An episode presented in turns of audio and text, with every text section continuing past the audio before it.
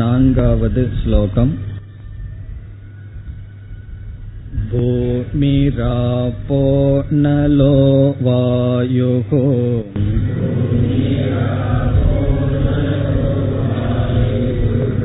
खं मनो बुद्धिरेव च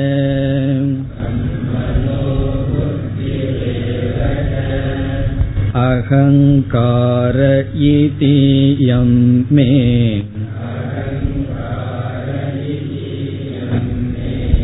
भिन्ना प्रकृतिरष्टधा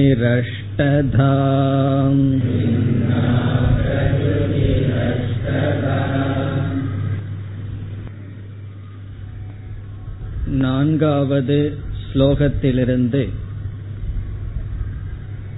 ஈஸ்வரனுடைய சொரூபத்தை பார்க்க ஆரம்பித்தோம் முதல் மூன்று ஸ்லோகத்தில் பகவான் இதற்கு பிறகு பேச இருக்கின்ற கருத்தை அறிமுகப்படுத்தி இனிமேல் பேச இருக்கின்ற முக்கியமான தலைப்பான ஈஸ்வர ஞானம் அதை பேச துவங்கினார்.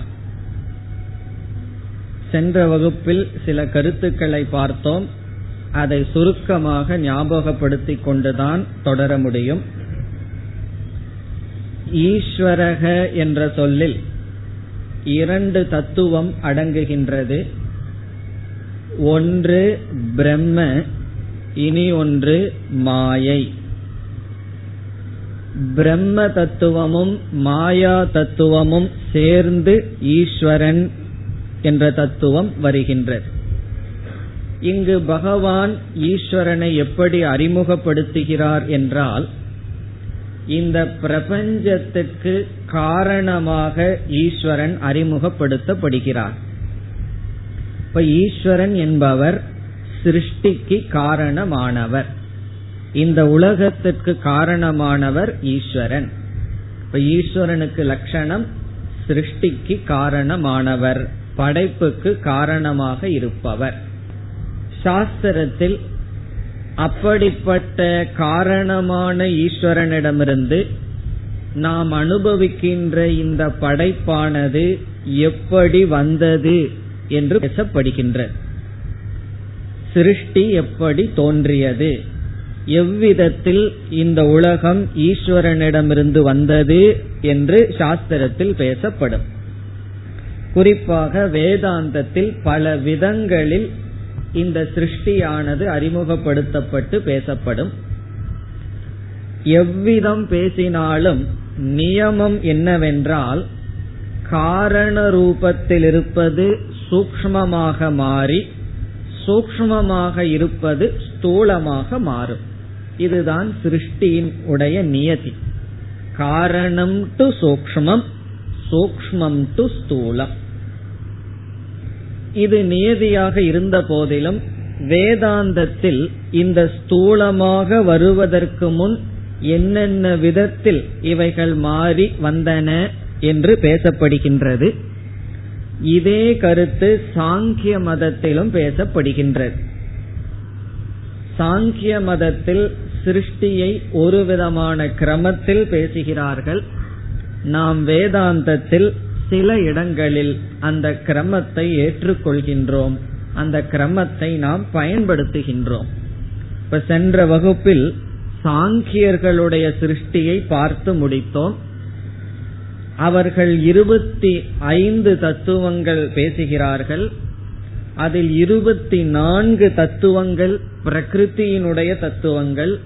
இருபத்தி ஐந்தாவதாக பேசுவது புருஷன் என்று அவர்கள் பேசுகின்ற ஒரு தத்துவம். அந்த இருபத்தி நான்கு தத்துவங்கள் தான் சிருஷ்டி. அதை நாம் சென்ற வகுப்பில் பார்த்தோம். முதலில் பிரகிருதி என்று அவர்கள் ஒன்றை பேசுகிறார்கள். மூல பிரகிருதி அல்லது அவ்வியக்தம் என்று பேசுகிறார்கள்.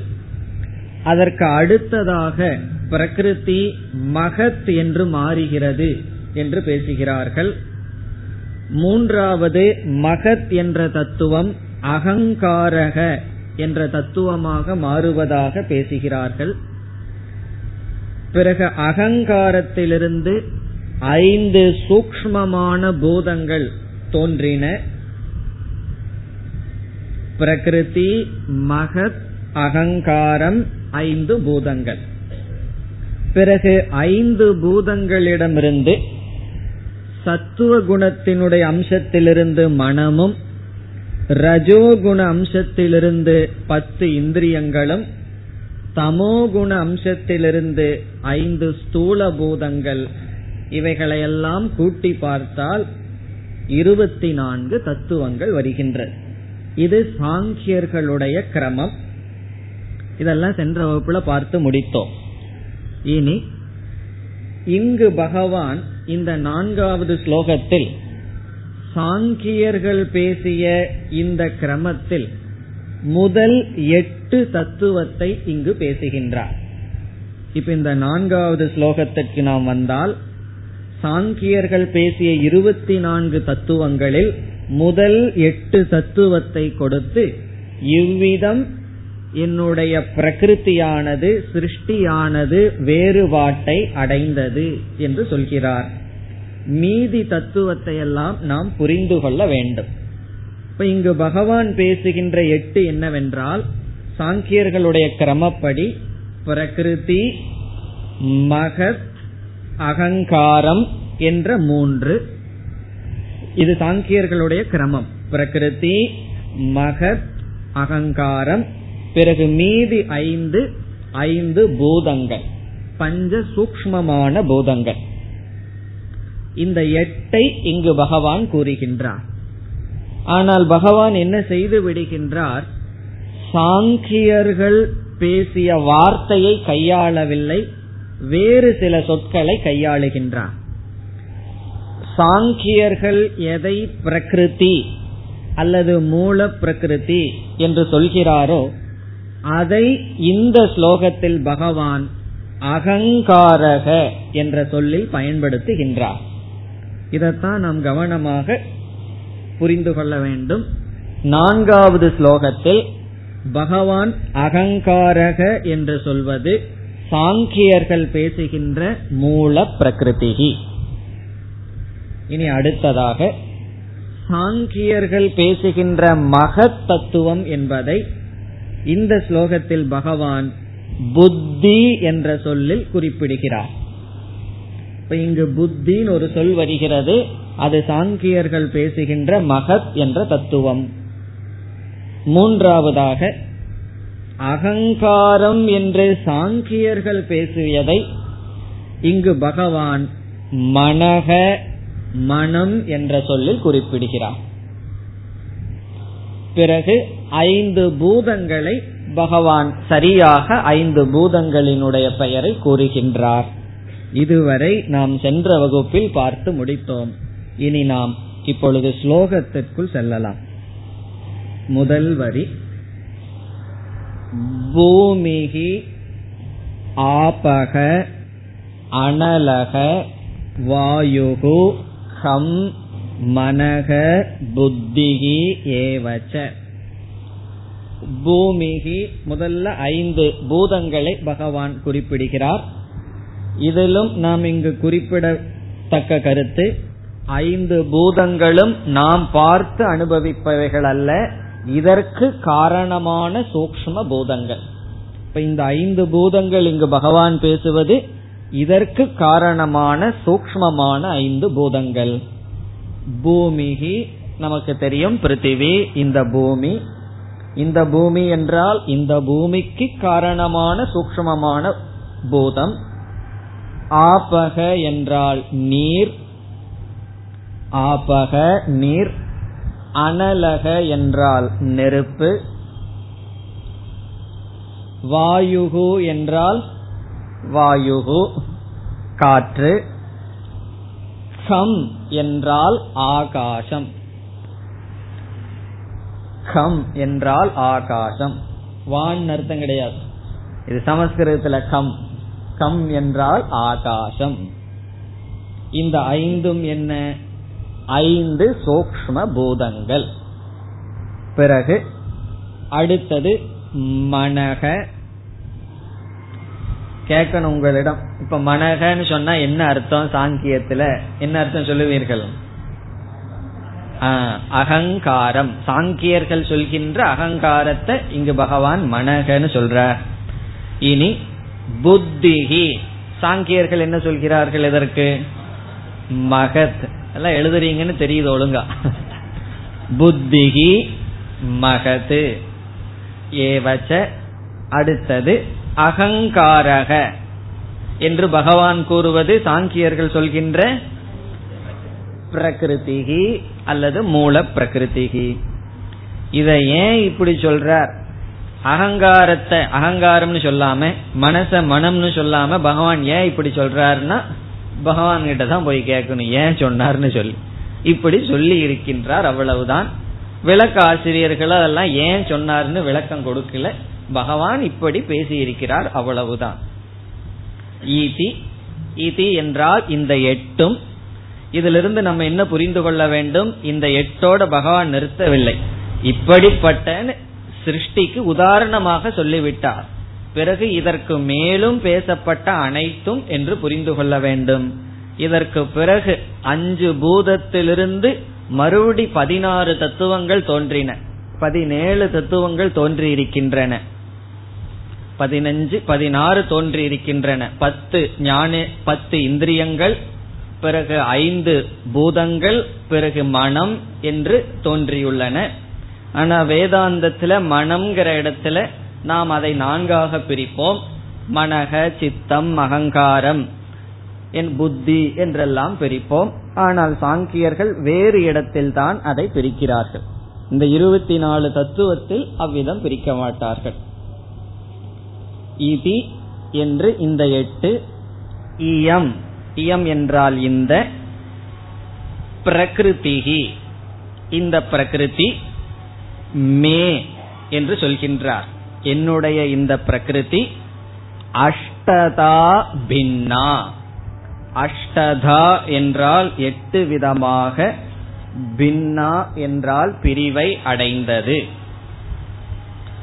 இந்த சிருஷ்டியானது எட்டு விதமாக பிரிவை அடைந்திருக்கின்றது. அஷ்டதாங்கிறது கடைசி சொல். அஷ்டதா மே பிரகிருதிகி பின்னா. என்னுடைய இந்த பிரகிருதி இந்த சிருஷ்டியானது இங்க பிரகிருத்தின சிருஷ்டி என்று பொருள். இந்த பிரகிருதி சிருஷ்டியானது எட்டு விதமாக பிரிந்துள்ளது. இனியும் பகவான் தெளிவுபடுத்த போகின்றார். முதல்ல என்ன அறிமுகப்படுத்தி இருக்கின்றார்? ஈஸ்வரனை பற்றிய அறிவை கொடுக்க இந்த உலகம் எட்டு விதமாக பிரியப்பட்டுள்ளதுன்னு சொல்லியிருக்கார். இதிலிருந்து நாம் அனைத்து பிரிவையும் எடுத்துக்கொள்ள வேண்டும். எப்படியெல்லாம் இந்த உலகம் படைக்கப்பட்டிருக்கிறதோ அது அனைத்தும் இந்த எட்டுக்குள் அடங்குகின்றது இனி மேற்கொண்டு வருகின்ற ஸ்லோகத்தில் பகவான் மீண்டும் தெளிவுபடுத்துவார் ஐந்தாவது ஸ்லோகம் अपरेयमितस्त्वन्याम् प्रकृतिं विद्धि मे पराम् जीवभूतां महाबाहो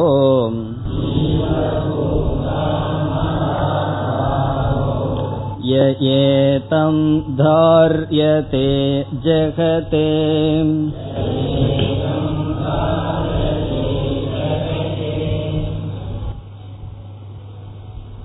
முதலில் பகவான் எந்த விதத்தில் விளக்கப் போகிறார் என்பதை பார்த்துவிட்டு பிறகு ஸ்லோகத்திற்குள் செல்லலாம்.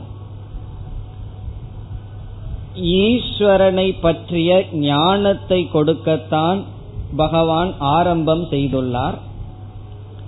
ஈஸ்வரன் என்ற தத்துவம் பிரம்ம மாயா என்ற இரண்டினுடைய சேர்க்கை. பகவான் இங்கு என்ன சொல்கின்றார்? மாயா என்ற தத்துவத்தை தன்னுடைய கீழான பிரகிருதி அல்லது ஈஸ்வரனுடைய கீழான தன்மை என்றும் பிறகு ஈஸ்வரனிடம் இருக்கின்ற பிரம்ம தத்துவத்தை மேலான தன்மை என்றும் அழைக்கின்றார். இப்ப வந்து பகவான் ஈஸ்வரனை தானாக பாவித்து பேசுகிறார். இப்ப இந்த இடத்துல கிருஷ்ணர்னு சொன்னா ஈஸ்வரன் எடுத்துக்கொள்ள வேண்டும். இப்ப என்ன சொல்றார்? என்னிடத்தில் இரண்டு தன்மை இருக்கின்றது. அல்லது ஈஸ்வரனிடத்தில் இரண்டு தன்மை இருக்கின்றது. ஒன்று மேலான தன்மை இனி ஒன்று கீழான தன்மை. அதற்கு பகவான் பயன்படுத்துகின்ற சொல் பரா பிரகிருதி அபரா பிரகிருதி இதுதான் பகவான் இங்கு பயன்படுத்துகின்ற சொல். பரா என்றால் மேலான பிரகிருதி என்றால் தன்மை சொரூபம் நேச்சர் பரா பிரகிருதி என்றால் மேலான தன்மை அபரா என்றால் கீழான அபரா பிரகிருதி என்றால் கீழான தன்மை. சங்கரர் விளக்கம் கொடுப்பார் அபரா என்றால் அனர்த்தகரி அனர்த்தத்தை கொடுக்கும் பந்தத்தை கொடுக்கும் என்று சொல்வார். அபரான கீழான பிரகிருதி. அப்ப என்ன சொல்கின்றார்? ஈஸ்வரன் இரண்டு பிரகிருத்தியினுடைய சேர்க்கை மேலான பிரகிருதி கீழான பிரகிருத்தியினுடைய சேர்க்கை என்று சொல்கிறார். இதில் பிரம்மத்தை தான் பரா பிரகிருதி என்று பகவான் அழைக்கின்றார். மாயா தத்துவத்தை அபரா பிரகிருதி என்று அழைக்கின்றார். இப்ப நம்ம ஈஸ்வரனுக்கு லட்சணம் பார்க்கும் பொழுது எப்படி பார்த்தோம்? பிரம்ம தத்துவமும் மாயா தத்துவமும் சேர்ந்தது ஈஸ்வரன் பார்த்தோம். அந்த பிரம்ம என்று நாம் கூறியதை இந்த ஸ்லோகங்களில் பகவான் பரா பிரகிருதி என்ற சொல்லில் குறிப்பிடுகிறார். பிறகு நாம் மாயா என்று சொன்ன சொல்லை இங்கு பகவான் அபரா பிரகிருதி என்ற சொல்லில் குறிப்பிடுகிறார். அப்படி என்றால் ஈஸ்வரன்கிறவர் யார்? பரா பிரகிருதி அபரா பிரகிருதி இந்த இரண்டினுடைய சேர்க்கை ஈஸ்வரன். முன்ன சொன்னதேதான் பகவான் சொன்ன மொழியில சொல்கின்றோம். பரா பிரகிருத்தினா பிரம்ம அபரா பிரகிருத்தினா மாயை இந்த இரண்டினுடைய சேர்க்கை ஈஸ்வரன். ஆனா பகவான் எப்படி பேசுகின்றார் இந்த ஸ்லோகங்களில்? ஈஸ்வரன் சொல்லி யாரோ ஒருவராக பேசாமல் நான் அல்லது என்னுடைய பிரகிருதி இரண்டு என்று பேசுகிறார். இப்ப என்னுடைய என்று சொல்லும் பொழுது பகவான் தன்னை ஈஸ்வரனாக நினைத்து பேசுகிறார். ஈஸ்வரனாக இருக்கின்ற எனக்கு இரண்டு தன்மை இருக்கின்றது. ஒன்று மேலான தன்மை இனி ஒன்று கீழான தன்மை. என்ன பகவான் எல்லாம் இப்படி பேசுகிறாரேனா நாமும் இப்படி பேசலாம். ஜீவனாகி இருக்கின்ற நான் இரண்டு தன்மையுடன் கூடியவன். ஒன்று ஆத்மஸ்வரூபம் இனி ஒன்று அனாத்மஸ்வரூபம். அனாத்மஸ்வரூபம்ங்கிறது இந்த உடல் ஆத்மா என்பது அழியாத தத்துவம்னு எப்படி ஜீவன் சொல்லலாமோ அப்படி ஈஸ்வரன் சொல்கின்றார். இங்கு நான் இரண்டு சொரூபத்துடன் கூடியவனாக இருக்கின்றேன். என்னுடைய ஒரு சொரூபம் மேலானது பரா பிரகிருதி அல்லது பிரம்ம அழியாத சொரூபம் இனி ஒன்று கீழானது. அதுதான் மாயை. அந்த கீழான பிரகிருத்தியிலிருந்து இந்த ஜெகத்தானது தோன்று இருக்கிறது. அதைத்தான் சொல்கின்றார்.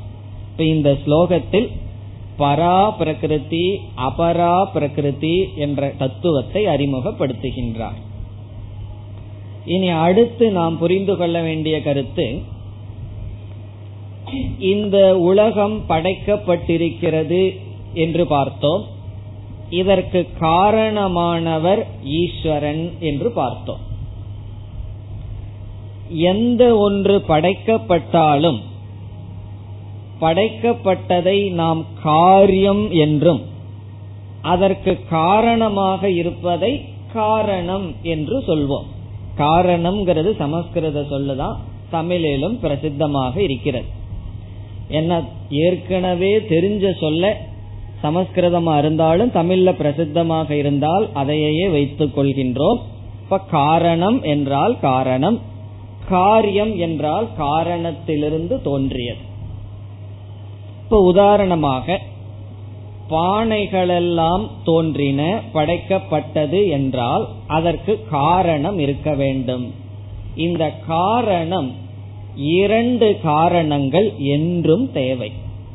ஒன்று படைக்கப்பட வேண்டும் என்றால் அந்த படைப்புக்கு இரண்டு காரணங்கள் தேவை. ஒரு காரணத்தை உபாதான காரணம் என்றும் இரண்டாவது காரணத்தை நிமித்த காரணம் என்றும் அழைக்கின்றோம். இப்ப காரணம் இரண்டு விதம். உபாதான காரணம் நிமித்த காரணம். இந்த இரண்டு காரணமும் சேர்ந்தால்தான் காரியம் ப்ராடக்ட் என்று ஒன்று உருவாக்கப்பட முடியும். இனி உபாதான காரணம் என்ன நிமித்த காரணம் என்ன என்றால் களிமண் பானை என்ற உதாரணத்தில் இப்பொழுது இருக்கின்றோம். களிமண்ணிலிருந்து பல பானைகள் செய்யப்பட்டிருக்கிறது. அப்பொழுது களிமண் உபாதான காரணம் ஆகின்றது. இப்ப களிமண்ணிலிருந்து பல பானைகள் செய்யப்பட்டிருந்தால் பானை என்ற காரியத்துக்கு களிமண் உபாதான காரணம். பிறகு களிமண்ணே திடீர் திடீர்னு பானையா மாறி நிக்குமோ என்றால் நிற்காது. ஒருவன் அறிவுடன் அதை என்ன செய்ய வேண்டும்? பானையாக மாற்ற வேண்டும். அந்த எந்த ஒரு அறிவு அறிவை பயன்படுத்தி பானையாக செய்கின்றானோ அவனை நிமித்த காரணம் என்று சொல்கின்றோம். இப்ப நிமித்த காரணம் என்பது என்பது என்ன? பானையை செய்கின்ற குயவன் பானைக்கு மூலமாக இருப்பது பொருளாக இருப்பது உபாதான காரணம். பொதுவா நிமித்த காரணம் ஒன்றாகவும் உபாதான காரணம் வேறாகவும் தான் பொதுவாக இருக்கும். இது வந்து காரணத்தில் உள்ள விபாகம் பிரிவு. இனி அடுத்த கேள்வி. இந்த அகில பிரபஞ்சமும் காரியம் படைக்கப்பட்டது என்றால் இதற்கு சாதாரணமா ஈஸ்வரனை காரணம்னு சொல்லிவிட்டோம். அப்ப ஈஸ்வரன் எப்படிப்பட்ட காரணமாக இருக்கிறார்? இப்ப ஈஸ்வரனை காரணம் என்று கூறிவிட்டோம். இந்த உலகத்தை காரியம் படைக்கப்பட்டது என்று சொல்லிவிட்டோம். அடுத்த கேள்வி எப்படிப்பட்ட காரணமாக இருக்கின்றார்? ஈஸ்வரன் உபாதான காரணமா இருக்காரா? நிமித்த காரணமாக இருக்கிறாரா என்றால் எல்லோராலும் சுலபமாக ஏற்றுக்கொள்கின்ற கருத்து ஈஸ்வரன் நிமித்த காரணமாக இருக்கின்றார். இதை ஏற்றுக்கொள்றதுல கஷ்டமே கிடையாது. ஈஸ்வரன் எங்கேயோ நிமித்தமா இருந்து கொண்டு இந்த உலகத்தை எல்லாம் படைத்தார் என்பது. ஆனால் நம்முடைய சாஸ்திரத்தில் என்ன சொல்கின்றோம்? ஈஸ்வரன் நிமித்த காரணமாகவும் இருக்கின்றார். அதே ஈஸ்வரன் உபாதான காரணமாகவும் இருக்கின்றார். அப்ப ஈஸ்வரனை நாம் காரணம் என்று சொல்லும் பொழுது உபாதான காரணமாகவும் நிமித்த காரணமாகவும் ஈஸ்வரன் இருக்கின்றார். எதற்கு? நாம் அனுபவிக்கின்ற அனைத்து பிரபஞ்சத்திற்கும். அதற்கெல்லாம் தான் சாஸ்திரத்தில் சில உதாரணங்கள் கொடுத்து இந்த உண்மையை நமக்கு புரிய வைக்க முயற்சி செய்யும். அது எப்படி ஒரே ஒரு தத்துவம் நிமித்த காரணமாகவும் உபாதான காரணமாகவும் இருக்க முடியும்னு சொன்னா நம்ம வீட்டுல ஊர்ந்து கொண்டிருக்கின்ற சிலந்தி பூச்சியை வந்து உபனிஷத் உதாரணமா சொல்லி எப்படி சிலந்தியானது தன்னுடைய வலையை உருவாக்க தானே உபாதான காரணம் தானே நிமித்த காரணமாகவும் இருக்கிறது.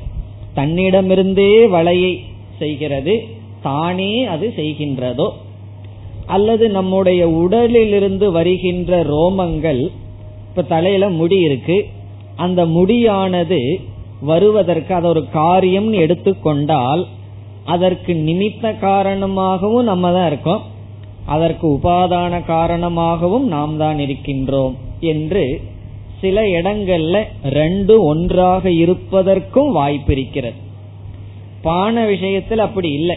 உபாதான காரணம் வேற நிமித்த காரணம் வேறு. கொயவன் வந்து தன்னையே பானையா மாத்தி விடலையே. அவன் தனியா இருந்துட்டு பானையாக அவன் மாறாமல் என்ன செய்கின்றான்? அவன் ஒரு களிமண்ணை வைத்துக்கொண்டு பானையை உருவாக்கி தான் பிரிஞ்சிருக்கான். ஆனால் சிலந்தி முதலிய உதாரணங்களில் அதுவே இரண்டு காரணமாகவும் இருக்கிறது. அதே போல இந்த பிரபஞ்சம் என்ற படைப்புக்கு ஈஸ்வரன் உபாதான காரணமாகவும் இருக்கிறார் நிமித்த காரணமாகவும் இருக்கிறார். இப்ப இந்த ஸ்லோகத்துல பகவான் என்ன சொல்கின்றார்? என்னுடைய அபரா பிரகிருதி உபாதான காரணம் என்னுடைய பரா பிரகிருதி நிமித்த காரணம். அதுக்குள்ள மறந்து போயிருக்கலையே பரா பிரகிருத்தினா என்ன அபரா பிரகிருத்தினா என்ன? என்னுடைய பரா பிரகிருத்தியின் அடிப்படையில் நானே உபாதான காரணமாக இருக்கின்றேன். என்னுடைய அபரா பிரகிருத்தியில் உபாதான காரணமாக இருக்கின்றேன். என்னுடைய பரா பிரகிருத்தியில் நிமித்த காரணமாக இருக்கின்றேன். இதனுடைய பொருள் என்ன? இப்ப ஈஸ்வரங்கிட்ட ரெண்டு தத்துவம் இருக்கு. ஒன்று பிரம்ம பிரம்ம பிரம்மன்னு சொல்லிட்டு இருக்கிறமே அதுலதான் கொஞ்சம் பிரம இருக்கே புரியலையேன்னு சொன்னா பிரம்மனா அழியாத அறிவு சொரூபம். சத் இருக்கின்ற சைத்தன்யம் அறிவு சொரூபம் பூர்ண சொரூபம். பிறகு அந்த பிரம்மனிடம் ஒரு சக்தி இருக்கு. வாயில விளக்க முடியாத ஒரு மாயான் ஒரு சக்தி இருக்கு. அது இனி ஒன்று இப்ப பகவான் என்ன சொல்றார்? இந்த அனைத்தையும் நான் எப்படி உருவாக்கினேன்? என்றால் என்ன உருவாக்கணும்னாலும் நிமித்தமா அறிவுபூர்வமா ஒருத்தன் வேலை செஞ்சாகணும். பிறகு அதற்கு மெட்டீரியல் பொருள்கள் தேவை. அந்த பொருளைத்தான் உபாதானம்னு சொல்றோம். மெட்டீரியல் காஸ்ட் ஆங்கிலத்தில் சொல்றது உபாதான காரணத்திற்கு. இப்ப அது எப்படி வந்ததுன்னு சொன்னா பகவான் சொல்றார் என்னுடைய மாயா அம்சம்தான் உபாதானமாக இருக்கின்றது. அதத்தான் இங்கு பகவான் கீழான பிரகிருதி என்று சொன்னார். பிறகு என்னுடைய பரா பிரகிருதி பிரம்ம அம்சமாக அறிவு சொரூபமாக நான் இருந்து கொண்டு இவைகளுக்கு நிமித்தமாக இருக்கின்றேன். காரணம் என்னன்னா பொதுவா உபாதான காரணம் ஜடமாக இருக்கும். ஏன்னா களிமண் எப்படி ஜடமா இருக்கோ அல்லது தங்கம் எப்படி ஜடமா இருக்கோ அதை செய்பவன் தான் நிமித்த காரணம் தான் அறிவு சொரூபம். ஆகவே நான் அறிவு சொரூபமாக இருந்து கொண்டு இவைகளையெல்லாம் படைத்து செயல்பட்டு கொண்டிருக்கின்றேன். அப்ப இந்த ஸ்லோகத்துல பகவான் என்னென்ன கருத்தை சொல்றார்? தன்னை இரண்டாக பிரித்து தன்னிடம் பரா பிரகிருதி அபரா பிரகிருதி என்ற தன்மை இருப்பதாக கூறுகிறார். பகவானுடைய பரா பிரகிருத்திய பகவானுடைய அல்லது ஈஸ்வரனுடைய சொரூபம் என்று சொல்ல வேண்டும். பகவான் அல்லது ஈஸ்வரனுடைய அபரா பிரகிருத்தியை ஸ்வபாவம் என்று சொல்லப்படுகிறது. இப்ப ஸ்வபாவம்ங்கிறது மாயை சொரூபம்ங்கிறது பிரம்ம. இப்ப ஈஸ்வரனுடைய சொரூபம் என்னன்னா பிரம்ம. ஈஸ்வரனுடைய சுவாவம் என்னன்னு சொன்னா மாயை. சுவாவம்னா அப்படி ஒரு தத்துவம் அவர்கிட்ட இருக்கு. இப்ப சில பேர்த்துக்கு கோபம் வரும். அது அவருடைய சொரூபம்னு சொல்ல மாட்டோமே.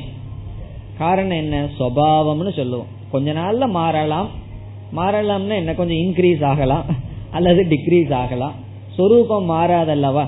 அப்படி சொரூபம்னு சொன்னா மாறாமல் இருப்பது. சுவாவம்னு சொன்னா அவரை விட்டு பிரிக்க முடியாமல் இருப்பது. அது அவருடைய சுவாவம். அவரிடம் இருக்கும். ஆனா அது இல்லாம அவரால் இருக்க முடியும். தூங்கும் போதாவது கோவப்படாம இருப்பார் அல்லவா அப்படி. ஆனா அவரிடம் அது இருக்கு. அது போல இந்த கேரக்டர் எல்லாம் நம்ம வந்து சுவாவம்னு சொல்லுவோம். நேச்சர்னு சொல்லுவோம். அப்படி ஈஸ்வரனுக்கு என்ன சுவாவம்னா மாயை.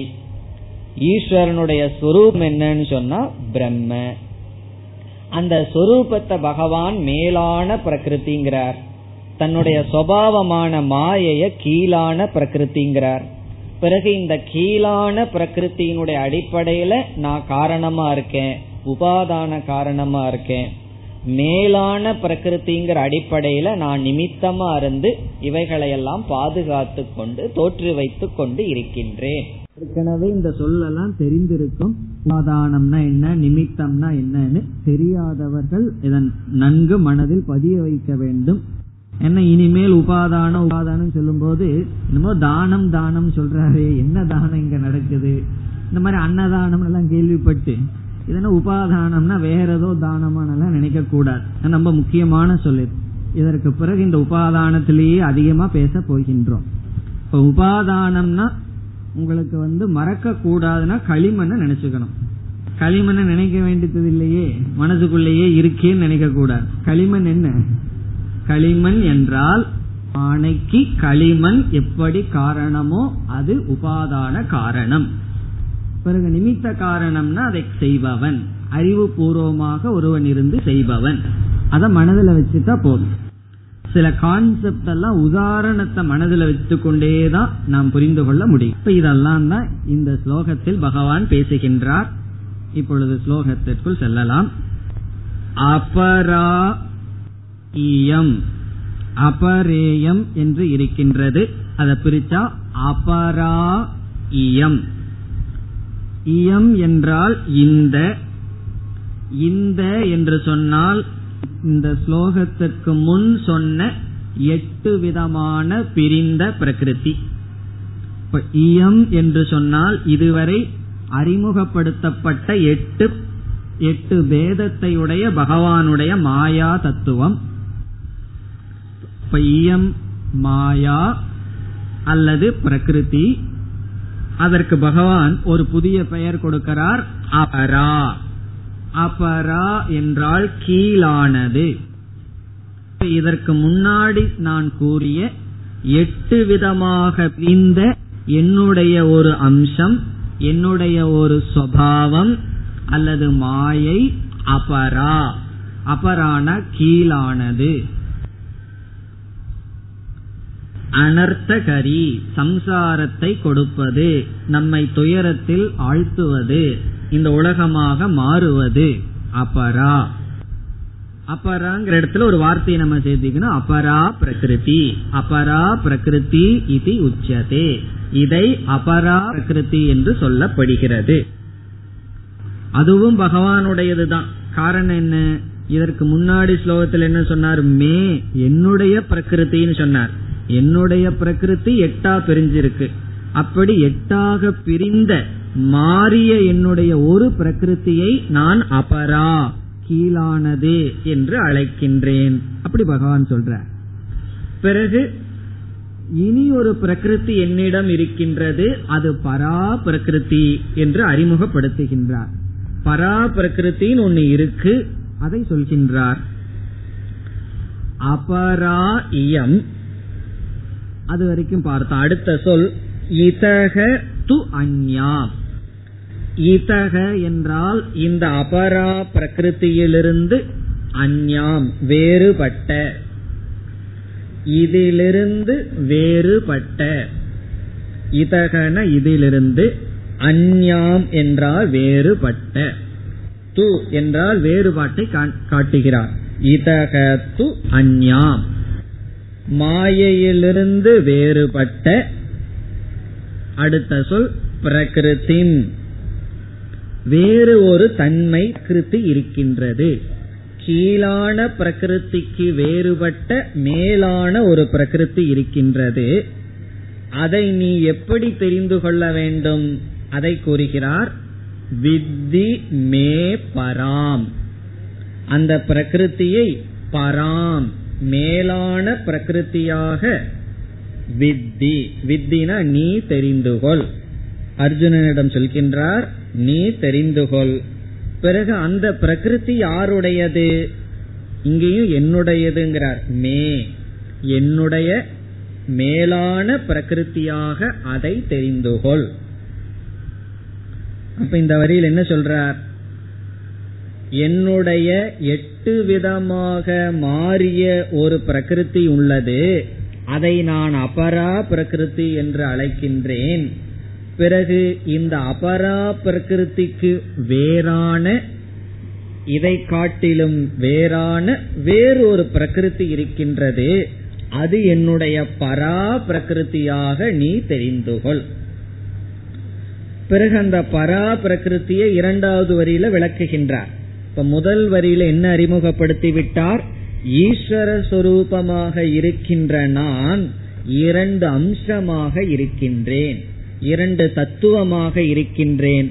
அதற்கு நான் ஒரு தத்துவத்தை பரா பிரகிருத்தின்னு சொல்றேன். இனி ஒரு தத்துவத்தை அபரா பிரகிருதி என்று சொல்கின்றேன். இந்த அபரா பிரகிருதி பரா பிரகிருதிங்கிறது பகவான் இங்கு கொடுக்கின்ற பெயர் அவ்வளவுதான். நம்ம என்ன பார்த்தோம்? பரா பிரகிருத்தின்னு சொன்னா பக ஈஸ்வரனுடைய சொரூபம் அழியாத தத்துவம். அபரா பிரகிருதி என்றால் ஈஸ்வரனிடம் இருக்கின்ற மாயா தத்துவம். இனி இரண்டாவது வரையில பகவான் அந்த பரா பிரகிருத்தியினுடைய சொரூபத்தை சொல்றார். அபரா பிரகிருத்திய ஏற்கனவே சொல்லிட்டார். எட்டு விதமாக பிரிந்ததுன்னு சொல்லிவிட்டார். பிறகு பரா பிரகிருத்தியினுடைய சொரூபத்தை சொல்றார். அது பரா பிரகிருதி எப்படிப்பட்ட சுரூபமாம்? இரண்டாவது வரியில் ஜீவபூதாம். இது வந்து பரா பிரகிருதிக்கு பகவான் கொடுக்கின்ற லட்சணம் ஜீவபூதாம் என்ற சொல். இந்த சொல்லுக்கு பொருள் அறிவு சுரூபமானது. ஜீவபூதாம் என்றால் சைத்தன்ய சொரூபம் என்று பொருள். என்னுடைய பரா பிரகிருதி என்பது அறிவு சொரூபம் சைத்தன்ய சொரூபம். பரா பிரகிருதிக்கு பகவான் கொடுக்கிற பெயர் ஜீவபூதாம். அதாவது ஜீவன் அர்த்தம் கிடையாது. ஜீவபூதாம்னு சொன்னா எந்த ஒன்று ஜடமான ஒன்றுக்கு ஜீவிதத்தை கொடுக்குமோ என்று பொருள். இப்ப வந்து நம்முடைய உடல் இருக்கு அது ஜடமா இருக்கு. ஆனா இந்த இடத்துல ஜடமா இல்லையே. நம்ம ஒரு அறிவு பூர்வமா உடல் வேலை செஞ்சிட்டு இருக்கு உடல்ல ஒரு உணர்வை பார்க்கிறோம். ஏன் பார்க்கிறோம்னா இந்த உடலுக்குள்ள ஆத்மா அப்படின்னு ஒரு தத்துவம் இருப்பதனால். இப்ப உடலுக்குள்ள இருக்கிற ஆத்ம தத்துவம் போயிடுதுன்னு வச்சுக்கோமே. பிறகு என்ன ஆகும் ஜடத்தை போல் அது இருக்கும். அதுல உணர்வு இருக்காது. ஆகவே எந்த ஒன்று ஜடமான ஒன்றுக்கு ஜீவிதத்தை கொடுக்கின்றதோ இப்ப ஜீவிதம்னா வாழ்க்கை உணர்வு அதை கொடுக்கின்றதோ அதுதான் ஜீவபூதாம் என்று சொல்லப்படுகிறது. இப்ப ஜீவபூதாம் என்றால் எந்த ஒரு தத்துவம் ஒரு அறிவை கொடுக்குமோ ஜீவிதத்தை கொடுக்குமோ அதுதான் பரா பிரகிருதி மேலான பிரகிருதி. இப்ப ஜீவகன்னு சொன்னா ஜீவதி சேதயதி இது ஜீவக ஜீவபூதாம் ஜீவஸ்வரூபம். அதுதான் பரா பிரகிருதி இப்ப எப்படி நம்ம புரிந்து கொள்ளலாம்? பகவானிடம் ரெண்டு தத்துவம் இருக்கு. ஒன்னு அறிவு தத்துவம் இனி ஒன்னு ஜட தத்துவம். ஜட தத்துவம்ங்கிறது மாயை இந்த பிரபஞ்சம் ஜெகத் அறிவு தத்துவம்ங்கிறது பிரம்ம தத்துவம். இப்ப ஈஸ்வரனை எடுத்து நம்ம விசாரம் பண்ணா ஈஸ்வரங்கிட்ட என்ன இருக்கு? அறிவு தத்துவம் ஒன்னு இருக்கு ஜட தத்துவம் ஒன்னு இருக்கு. சரி நம்மையே எடுத்து விசாரம் பண்ணா நமக்குள்ள என்ன கிடைக்கும்னா நமக்குள்ள அதே தான் கிடைக்க போகுது. ஜீவனை எடுத்து விசாரம் பண்ணாலும் அவனுக்குள்ளேயும் ஒரு சேதன தத்துவம் இருக்கு ஜட தத்துவமான உடல் இருக்கு. இப்ப நம்ம எடுத்து விசாரம் பண்ணா நம்ம நம்ம ரெண்டா நம்ம பிரிக்கலாம். உடல் இந்த உடலுக்கு உயிரூட்டும் அறிவு. ஈஸ்வரனை எடுத்து விசாரம் பண்ணா மாயை அல்லது இந்த ஜெகத் இந்த ஜெகத்துக்கு அறிவை கொடுக்கும் அல்லது ஜெகத்தை இப்படி படைக்கின்ற அறிவு சுரூபம். பிறகு என்ன செய்ய போறோம்னா கடைசியில இனிமேலெல்லாம் அந்த ஈஸ்வரனை பத்தியே விசாரம் பண்ணிட்டு இருப்போம். பதிமூணாவது அத்தியாயத்துக்கு மேல என்ன செய்ய போறோம்? அந்த ஈஸ்வரனிடம் ஒரு அறிவு தத்துவம் இருக்கே. இந்த ஜீவனிடம் ஒரு அறிவு தத்துவம் இருக்கே. இந்த ரெண்டும் ஒன்றுதான் என்று ஐக்கியப்படுத்த போகின்றோம். இந்த ஒரு சரீரத்தை பிரகாசப்படுத்துற அறிவும் இந்த அகில பிரபஞ்சத்தையும் பிரகாசப்படுத்துகின்ற அறிவும் ஒன்றுதான். அந்த அறிவுக்கு பிரம்மன்னு பேரு. இந்த அறிவுக்கு ஆத்மா என்று பெயர். இப்ப ஆத்ம பிரம்ம ஐக்கியம். இதத்தான் மகா வாக்கியம்னு செய்ய போகின்றோம். ஆனா இந்த இடத்துல என்ன செய்ய போகின்றோம்? அந்த அறிவுக்கு இந்த அறிவுக்கு உள்ள கனெக்ஷன் எல்லாம் இப்ப அதிகமா பேசாம ஈஸ்வரனை பற்றியே விசாரத்தில் இருக்க போகின்றோம். இப்ப ஈஸ்வர விசாரத்தில் என்ன இருக்கின்றது? சேதன அச்சேதன தத்துவத்தினுடைய சேர்க்கை. அறிவும் அல்லது ஜடம். ஜடம் சொன்னா இந்த பிரபஞ்சம் இந்த இரண்டினுடைய சேர்க்கை அதைத்தான் இந்த ஸ்லோகத்தில் அறிமுகப்படுத்தி இருக்கின்றார் இப்ப ஈஸ்வரன்கிற நான் மேலான கீழான அல்லது பிரம்ம மாயை என்ற இரண்டு தத்துவமாக இருக்கின்றேன். இதெல்லாம் தான் மூலம். இந்த ஞானத்தை வைத்து கொண்டுதான் பன்னெண்டாவது அத்தியாயத்து வரைக்கும் நம்ம பயணம் பண்ண முடியும். இந்த ஞானம் இல்லாம இருந்ததுன்னு சொன்னா நாம வந்து ஈஸ்வரனுடைய விசாரத்தை புரிந்து கொள்ளவே முடியாது. இனி அடுத்தது அர்ஜுனனை அழைக்கிறார். மகாபாகோ. ஏன் திடீர்னு அர்ஜுனனை கூப்பிடுறார்? கவனமா நான் சொல்றத கேட்டுட்டு இருக்கு வேற ஏதாவது சப்தத்தை கேட்டுட்டு இருக்காத ஏதோ சப்தம் வந்துட்டு இருக்கும் போர்க்களத்துல. ஏதோ ஒரு போர்க்களம் தானே. அந்த சப்தத்தை எல்லாம் கேட்காம நான் சொல்றத மட்டும் கவனமா கேளு. டிஸ்டர்ப் ஆனாலும் ஆகாத அப்படின்னு சொல்ற. ஹே மகாபாகோ. ஏன் மகாபாகோன்னு சொல்றதுன்னா அட்டென்ஷன் அவனுடைய கவனத்தை ஈர்க்கிற. ஏ அர்ஜுனா. பிறகு மீண்டும் சொல்றார் அடுத்த பகுதியில் பரா பிரகிருதிக்கு மீண்டும் ஒரு விளக்கம் கொடுக்கிறார். அந்த ஜீவபூதாம்னு சொன்னதை மீண்டும் விளக்குகின்றார். தன்னுடைய பராகிருதி மேலான பிரகிருதி எப்படிப்பட்டதாம்? யயா இதம் ஜெகத்து தாரியதே. யயா என்றால் எந்த என்னுடைய மேலான பிரகிருத்தியின் மூலமாக யயா என்றால் யயா பரயா பிரகிருத்தியா எந்த என்னுடைய மேலான பிரகிருத்தியின் மூலமாக இதம் ஜெகது இந்த உலகமானது இதம்னா இந்த ஜெகத்தின உலகமானது தாரியதே காக்கப்படுகிறது. தாரியதேன காக்கப்படுகின்றது. அல்லது தாங்கப்படுகின்றது. இந்த ஜெகத்தே என்னுடைய மேலான பிரகிருத்திய சார்ந்து இருக்கின்றது. இதுவும் ஒரு முக்கியமான கருத்து. பகவான் வந்து என்னிடத்துல ரெண்டு தத்துவம்னு சொல்லி இருந்தார் இத பிடிச்சிட்டு தான் சில பேர் அப்ப பகவானே சொல்லிட்டாரு நான் வந்து ரெண்டு தத்துவத்தினுடைய சேர்க்கை அப்ப நீங்க இனிமேல் இப்படி எல்லாம் கை காமிக்கணும் ஏன் அத்வைதம் ஒரு கையை விரல காட்டுகிறீர்கள் என்று சில பேர் கேட்கிறார். இப்ப அத்வைதம் எப்படி நீங்க சொல்லுவீர்கள்? அல்லது தட்சிணாமூர்த்தி என்ன செய்யறார் அத்வைதத்தை விளக்குறதுக்கு ஒரு சர்க்கிளை போட்டு காமிக்கிறாரு எப்படி நீங்கள் ஒன்றுன்னு சொல்வீர்கள்? பகவானே இப்படி தன்னை அறிமுகப்படுத்தி இருக்கார் நான் வந்து ரெண்டு பிரகிருத்தியா பிரிஞ்சிருக்கேன்னு சொல்லியிருக்காரே அப்ப இரண்டு உண்மையாச்சே என்றால் துவைதமோ விசிஷ்டாத்வைதமோ தானே உண்மை. அத்வைதம் எப்படி உண்மைன்னு சந்தேகம் வரலாம். அது வேண்டான்னு சொல்லி பகவானே இங்கு வந்து நிவர்த்தி செய்கிறார். எப்படி என்ன செய்கிறார்னு சொன்னா என்னிடத்தில் ரெண்டு தன்மை இருக்குன்னு அறிமுகப்படுத்தினேன் ஆனால் ஒன்று சுதந்திரமாக இருக்கின்ற உண்மை இனி ஒன்று என்னை சார்ந்து இருக்கின்ற பொய்யான தத்துவம். இப்ப நம்ம வந்து நின்றுட்டு இருக்கோம் நம்ம வெயில்ல நிக்கிறோம். நம்ம ஒரு ஆள் பிறகு நம்முடைய நிழல் விழுகின்ற அது வேண்டாம் வீட்டுக்குள்ள உட்கார்ந்துட்டு இருக்கோம் முன்னாடி பெரிய கண்ணாடி இருக்கு. நமக்கு முன்னாடி யார் இருக்கான்னா? ரெண்டு பேர் இருக்கோம். நம்மைய போலயே ஒரு ஆள். யாராவது காஃபி வேணுமான்னு கேட்டா நம்ம எத்தனை ஆர்டர் பண்ணுவோம்? அங்க ஒரு ஆள் இருக்கு கண்ணாடிக்குள்ள ஒரு ஆள் உட்கார்ந்துட்டு இருக்கு எனக்கு ஒண்ணு ரெண்டு பேர்த்துக்கு கொண்டு வான்னு சொல்லுவோமான்னா. அங்க ரெண்டு தெரிஞ்சாலும் ஒரே ஒரு ஆள் தான் இருக்கு. கவுண்ட் பண்ணும்போது எண்ணும் போது ஒரு ஆளை தான் எண்ணுவோம். ஆனா அங்க பாக்குறது ரெண்டா சொல்லுவோம். பாரு அங்க என்ன போல ஒரு ஆள் இருக்கான்னு சொல்லி சொல்லலாம். அதே போல பகவான் இங்கு சொல்றார் என்னுடைய பரா பிரகிருதிங்கிறது சுதந்திரம்.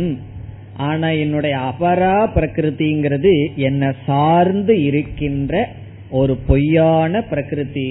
இருக்கிறது என்னுடைய ஒரே ஒரு பிரகிருதி தான் அது பரா பிரகிருதி என்று சொல்கின்றார். அப்ப என்னுடைய மேலான பிரகிருதி வந்து எப்படிப்பட்டதுன்னா என்னுடைய கீழான பிரகிருத்தியை தாங்குகின்றது அதிஷ்டானமாக இருக்கின்றது. என்னுடைய கீழான பிரகிருதி என்னுடைய மேலான பிரகிருத்தியை சார்ந்து இருக்கின்றது. நம்ம இனிமேல் பார்க்க போவோம். எது உண்மை எது பொய்? எது சத்தியம் எது மித்தியாங்கிற விஷயத்துல எது சுதந்திரமா இருக்கோ அது சத்தியம். எது ஒன்றை சார்ந்து இருக்கின்றதோ அது பொய். பொய்க்கு இனி ஒரு சொல் மித்தியா. அது உண்மை அல்ல. காரணம் என்ன? கண்ணாடிக்குள்ள இருக்கிற நிழல் இருக்கு என்னுடைய பிரதிபிம்பம் இருக்கு அது என்ன சார்ந்து இருக்கு. அது இல்லாம நான் இருப்பேன். ஆனால் நான் இல்லாமல் அது இருக்காது. நிழல் வந்து நான் இருந்தா அது இருக்கும். ஆனா அது இல்லைன்னா நான் இல்லைன்னு சொல்ல முடியாது. அது இல்லாமலும் நான் இருப்பேன். அப்படி எது சுதந்திரமா இருக்குமோ அது உண்மை. எது சார்ந்து இருக்குமோ அது பொய். இந்த கடைசி பகுதியில பகவான் என்ன சொல்றார்? என்னுடைய அபரா பிரகிருதியானது என்னை என்னுடைய பரா பிரகிருதியை சார்ந்து இருக்கின்றது. இப்ப நான் ரெண்டுன்னு அறிமுகப்படுத்தினாலும் ஒன்று சுதந்திரமானது ஒன்று சார்ந்து இருக்கின்ற தத்துவம். அதை கூறுகின்றார் யயா எந்த பரா பிரகிருத்தியின் மூலமாக இதம் ஜெகத் இதம் ஜெகத்துங்கிறது பகவானுடைய அபரா பிரகிருதி தாரியதே காக்கப்படுகின்றது. அப்போ என்னுடைய பரா பிரகிருதிக்கு தாண்டி சுதந்திரமாக இந்த அபரா பிரகிருதி நிற்காது என்ற கருத்தையும் இங்கு பகவான் கூறியுள்ளார். மேலும் இதை பகவான் பல இடங்களில் கூறப் போகின்றார். ஆங்காங்கு இந்த கருத்தை கூறுவார். ஆனா இந்த இடத்திலும் பகவான் கூறியிருக்கின்றார். இந்த அஞ்சாவது ஸ்லோகத்துல நமக்கு என்ன அறிவு கிடைத்துள்ளது? இப்ப ஈஸ்வரனை பற்றி அறிவு நமக்கு முழுமையாக வேண்டும் என்றால் ஈஸ்வரன் என்பவர் இந்த பிரபஞ்சத்துக்கு காரணமானவர். அதான் முதல் கருத்து. ஈஸ்வரன்னா ஜெகத் காரணம். பிறகு அடுத்த கருத்து எப்பொழுதெல்லாம் காரணம் என்று சொல்கிறோமோ அப்பொழுது இரண்டு காரணம் இருக்கும். இப்ப ஈஸ்வரன் எப்படிப்பட்ட காரணம்? இரண்டு காரணம் என்னவென்றால் உபாதான காரணம் நிமித்த காரணம். இப்ப ஈஸ்வரன் வந்து இரண்டு காரணமும். இந்த பிரபஞ்சம் என்ற படைப்புக்கு நிமித்த காரணமாகவும் உபாதான காரணமாகவும் இருக்கின்றார். அடுத்து இந்த இடத்துல நம்ம புரிந்து கொள்ள வேண்டிய கருத்து ஈஸ்வரன் எதன் அடிப்படையில் உபாதான காரணம் எதன் அடிப்படையில் நிமித்த காரணம்? அப்பொழுது பகவான் என்ன சொன்னார்?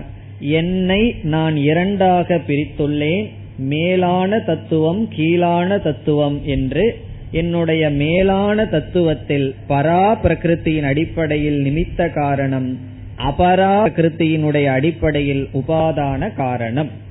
பிறகு அடுத்த கருத்து என்ன? என்னுடைய மேலான பிரகிருதி தான் கீழான பிரகிருத்தியை தாங்கிக் கொண்டு இருக்கின்றது. இதெல்லாம் இந்த ரெண்டு ஸ்லோகத்திலிருந்து நாம் புரிந்து கொள்ள வேண்டிய கருத்து. ஒரே நாள்ல ரொம்ப திணிச்சிட்டீங்களே. கொஞ்சம் கொஞ்சமா தேனை சாப்பிடணும் ரொம்ப இருக்கேன்னா. கஷ்டம் இல்ல. பகவான் வந்து இப்ப நம்ம என்ன கருத்தை பார்த்தோமோ இது இனிமேல் சொல்லாதீங்க புரிஞ்சிடுது போர் அடிக்குதுன்னு சொல்ற வரைக்கும் பகவான் இதையவே சொல்ல போகின்றார். அதனால இதற்கு மேல் இப்போ நாம பார்த்த கருத்தை மீண்டும் மீண்டும் பார்க்க போகின்றோம். சில சமயங்கள்ல நமக்கு அது தேவை. அதான அபியாசம்னு சொல்றது. மீண்டும் மீண்டும் செய்யறது அபியாசம். அது ரொம்ப அபியாசம் பண்ணா சில பேர் என்ன சொல்லுவார்கள் தெரியுமோ? அது எதுக்கு அரைச்சமாவையே அரைக்கிறதுன்னு சொல்லுவார்கள். அது தேவைதான். அரைச்சமா வரைச்சா இன்னும் கொஞ்சம் சாஃப்ட் ஆகும். அப்படி நம்மளுடைய புத்தியில நல்லா பதியறதுக்கு பகவான் இந்த கருத்தை மீண்டும் மீண்டும் சொல்ல போகின்றார். அதனால இங்க கொஞ்சம் கொஞ்சம் புரியாம இருக்கும். இருந்தால் பிறகு நாம் புரிந்து கொள்ள போகின்றோம். அடுத்த ஸ்லோகத்திற்கு செல்லலாம். एतद्यो निभूतानि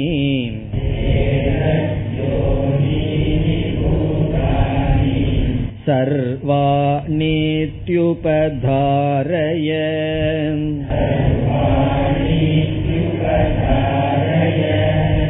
अहं कृत्स्नस्य जगतः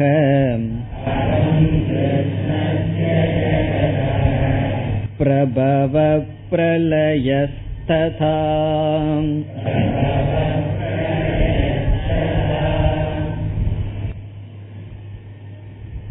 உபாதான காரணம் என்ற ஒரு சொல்லை பார்த்தோம். நிமித்த காரணம் என்ற சொல்லை பார்த்தோம். அந்த இரண்டுக்கும் இப்பொழுது இலக்கணத்தை பார்க்கலாம். உபாதான காரணத்திற்கு லட்சணம் என்ன? நிமித்த காரணத்துக்கு லட்சணம் என்ன என்று பார்க்கலாம். முதலில் உபாதான காரணத்துக்கு லட்சணம். சிருஷ்டி ஸ்திதி லய காரணம் உபாதான காரணம். இதுதான் உபாதான காரணத்துக்கு லட்சணம். சிருஷ்டி ஸ்திதி லய காரணம் உபாதான காரணம். நான் லட்சணத்தை சமஸ்கிருதத்திலேயே தான் சொல்லியிருக்கேன். ஆனா உங்களுக்கு எல்லாத்துக்கும் அர்த்தம் புரிஞ்சிருக்கும். எது சிருஷ்டிக்கும் காரணமோ எது ஸ்திதிக்கும் காரணமாகவும் எது லயத்துக்கும் காரணமாகவும் இருக்கிறதோ அது உபாதான காரணம். ஒன்று தோன்றுவதற்கு ஒன்று நிலைத்திருப்பதற்கு ஒன்று எதில் லயமடைகிறதோ அதற்கு எது காரணமோ அது உபாதான காரணம். இனிமேல் ஒரு வந்து ஒரு காரியத்துக்கு இது காரணம்னு சொல்லி அது உபாதான காரணமானு கண்டுபிடிக்கணும்னா இந்த லட்சணம் பொருந்துதான்னு பார்க்கணும். களிமண் என்பதிலிருந்து விதவிதமான பானைகள் செய்யப்பட்டிருக்கிறது. இப்ப நமக்கு களிமண்ணையே விட்டுருவோம். பானைக்கு என்ன உபாதான காரணம்னு கண்டுபிடிக்கணும். பிறகு அடுத்த கேள்வி என்ன? பானை எதிலிருந்து உற்பத்தி செய்யப்பட்டது? எதில் இருப்பதனால் அது பானையாக இருக்க முடிகிறது? மீண்டும் உடைந்து விட்டால் எதில் போய் லயம் அடைகிறதுன்னு பார்க்கணும். அப்படி பார்த்த என்ன? களிமண்ணிலிருந்து தோன்றியது. களிமண் இருக்கும் பொழுது அந்த பானை ஸ்திதி இருக்கின்றது. லயம் களிமண்ணை பிறகு பானையை உடைத்து விட்டால் மீண்டும் களிமண் ஆகி விடுகின்றது.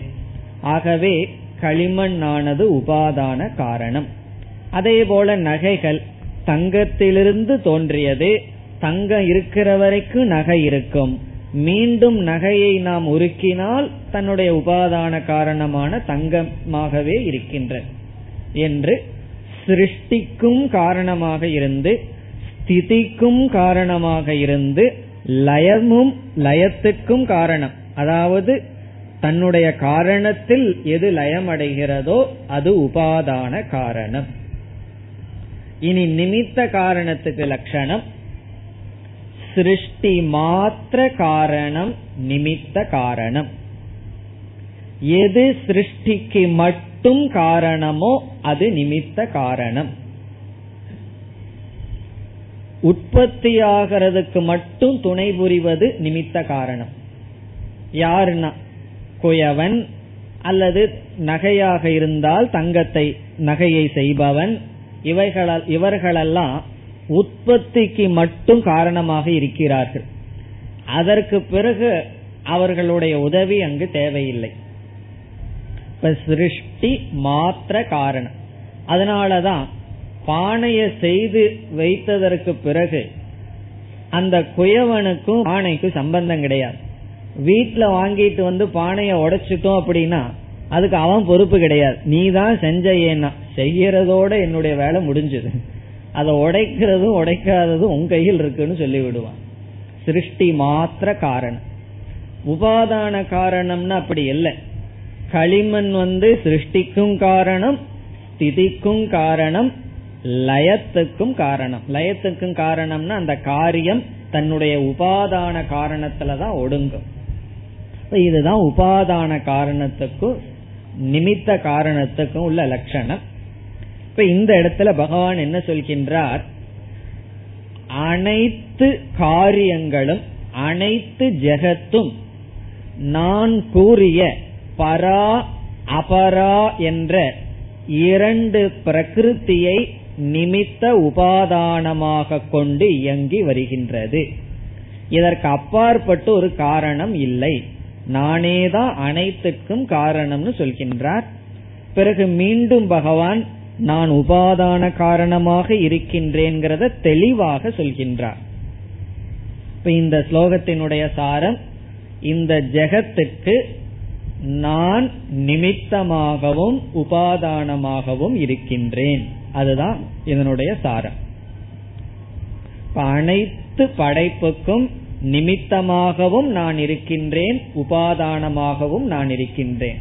அப்ப பகவான் வந்து நான் உபாதானமா இருக்கிறேன்னு எப்படி சொல்லி நமக்கு நிலைநாட்டுவார்? நான் சிருஷ்டிக்கும் காரணமா இருக்கேன் நான் ஸ்திதிக்கும் காரணமா இருக்கின்றேன் நான் லயத்துக்கும் காரணமாக இருக்கிறேன்னு சொல்லியாகணும். அனைத்து ஜெகத்துக்கும் பிரபவகன உற்பத்திக்கும் நான் தான் காரணம். அது ஸ்திதிச்சு நிலையா இருக்கணும்னா நான் தான் காரணம். அது எங்க ஒடுங்குதுன்னாலும் நான் தான் காரணம். பிறகு உபாதான காரணமும் நான் தான் நிமித்த காரணமும் நான் தான் அறிவு சொரூபமாக இருந்து என்று அறிமுகப்படுத்துகின்றார். அடுத்த வகுப்பில் ஸ்லோகத்தினுடைய பொருளை பார்ப்போம். ॐ पूर्णमधपूर्णमिदं पूर्णापूर्णमुदच्छते पूर्णस्य पूर्णमादाय पूर्णमेवावशिष्यते ॐ शान्ति शान्ति शान्तिः